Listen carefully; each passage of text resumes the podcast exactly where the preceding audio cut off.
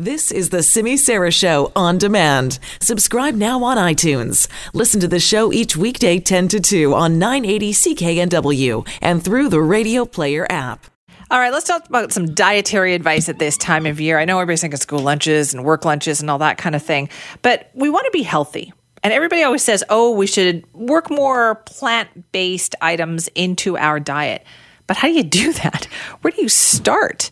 How do you meal plan? How does that change things? So many questions. But our next guest can actually help with that. It is Desiree Nielsen. We've talked to her many times, but so rarely actually in person. She's a registered dietitian. Her new book is called Eat More Plants Over 100 Anti Inflammatory Plant Based Recipes for Vibrant Living. And she is here with us today. Hi, Desiree. Hi. I love this book. Thank you so much. How did you develop the recipes?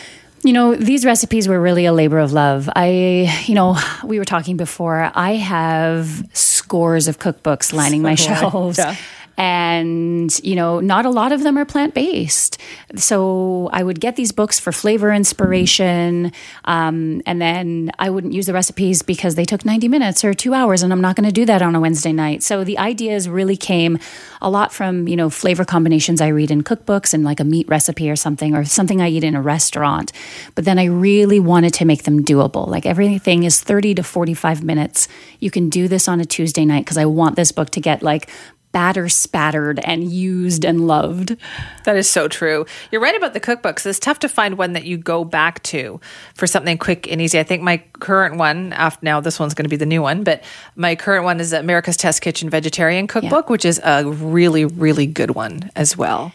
And you know, it's with Eat More Plants, you know, the other thing that I really want to do is that this is a therapeutic nutrition cookbook. Too. Yeah, there's a lot to read in here. There is. There's a lot to read. You know, I'm a dietitian. I still have an active practice, and so many people come to me t- because they're not feeling well, and you know, they mm. look well, but they're in their 20s, their 30s, their 40s. We live crazy lives, and their guts going nuts, or they have this inflammation stuff going on. And you know, I spend so much time teaching people how to eat, but still, we need to know what to make for dinner. And so this and like is, now. Yeah, and like now. So that you know, as opposed yeah. to like hand selecting recipes from the internet for my yeah. clients, now it's like everything in this book will help you heal. It'll help you feel more energized, and it tastes really delicious. What are your favorites? Is there one a couple of recipes that really stick out for you in this? There must be. There, there are. You know, it's hard to you know choose favorites amongst your babies, but there's a, a lentil walnut taco recipe in there because everyone loves tacos. It's so flavorful. You will never buy a packet of taco seasoning again, and I essentially put like a salad on the taco and call it salsa. Okay, I could buy that. And is that is that key as well? Where are you making things that people will go, this tastes familiar? Yeah, I think you know there's there are new ideas in the book, but then there's a lot of like kind of cheeky familiar. Like there's a burger there, but it's um edamame and green, so it's got that. a little yeah. Asian flair Kale happening. And- yeah, totally. Um, but I also want to introduce people to new things like the turmeric cake, which is actually a traditional Lebanese recipe that I've sort of healthified um, to just show people that you can use spices you don't expect in ways that you don't expect. Right. Or to use a vegetable in a way that you don't expect, like celery root, and make it a fritter and make it a delicious snack. I saw the golden porridge in there yes. as well. Tell us about that. So, the golden porridge is actually one of my favorites. Uh, and the reason it is is because so many of us eat oatmeal or porridge every single day. And we're Mine like, is sitting on my desk right now. Right? Actually, and you're yeah. like, yeah, I'll eat this because it's healthy, but I'm not really excited by it. That golden porridge is so flavorful. It tastes like the most amazing, like sort of turmeric chai beverage, but in a millet porridge. And it's millet too, as opposed to oats. So just getting people to try a new grain in a way they probably haven't before. Let's talk about millet for a second here, because I do keep seeing millet recipes and I'm intrigued. What is it? So millet, it's the new quinoa, at least in my ah, house. The new quinoa. because my family actually doesn't love quinoa. So what? I was making them eat it, eat it, eat it, and they're like, we're really tired of this. Millet is amazing because it has a similar nutrient profile. It's really high in minerals. It's got some protein. Um, it cooks up just as quickly, but it's actually got a fluffier, weedier texture, almost like a couscous. It's still oh. gluten free. It's still really nutrient dense, um, but it's very comforting in my opinion. The fluffy, I think, is a big difference because you're right. There's a couple of non quinoa fans at my house, and the problem is they're like, it's little pebbles. Or it's yeah. like you know too grainy for them. So that would make a big difference. Do you think millet is are these kinds of ingredients becoming more widely available? They are. I mean we live in a little bit of a bubble here in vancouver because these things are available not just at the health food store but you know like at the superstore like at everywhere. Um, so some places they might be a little harder to find but the goal for me in this book is that they were foods that people could access almost anywhere because right. i want people to actually get in there and cook let's talk about that then. How much of what you can make in this book is sitting in your pantry right now, like in anybody's pantry? Right yeah, now? you know, if you're kind of the average healthy eater, a lot. The the challenge with this, or the difference with this book, is that it's a completely gluten free book as well. Oh. My goal oh. was to do completely gluten free and plant based, so that it's a accessible to as many people as possible. And I have a lot of clients in my practice who are gluten free because I do gut health.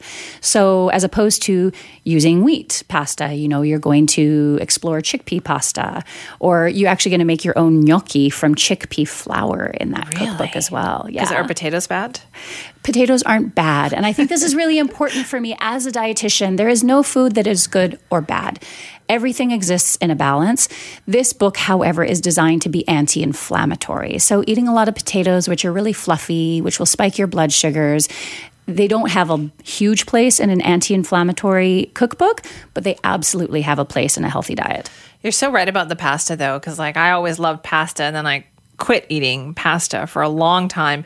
And then on a night out, thought, oh, I'm going to splurge and have this pasta. And boy, did my gut ever feel it. Is that just what's going to happen as we get older? You know, I, have been having this conversation a lot. So I'm turning 40 this month. And, you know, naturally I'm having it's this conversation. So I'm super excited. I actually I feel really good about my 40s, good. but if I'm honest with myself, what's different is my body.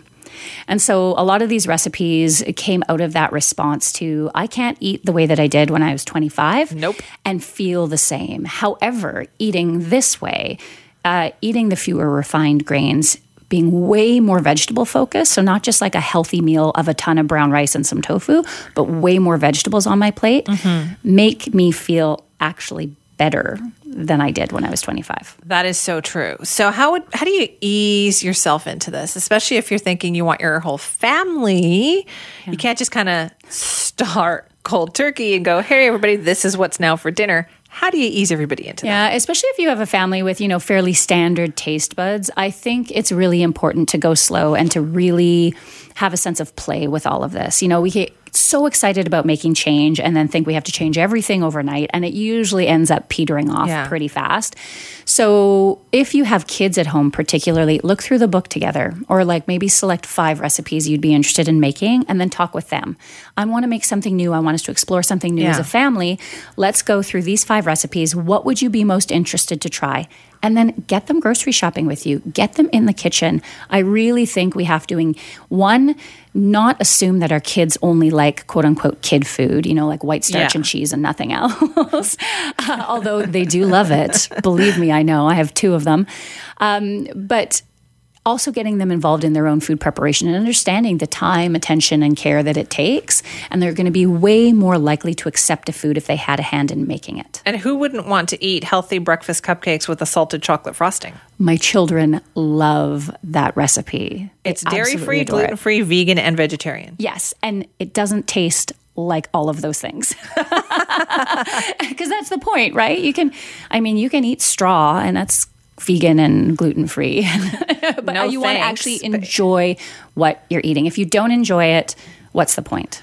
So ease yourself into it. You said start with five recipes and say, listen, over the week, we're going to cook these five recipes. Yeah, or even slower than that. If you're doing two of these recipes every week, yeah. that's phenomenal. It doesn't have to be all or nothing. Work them in. If you need a little bit of extra salt or a little bit of extra sugar to help bring it up to what your taste buds are used to, do it. But don't go overboard.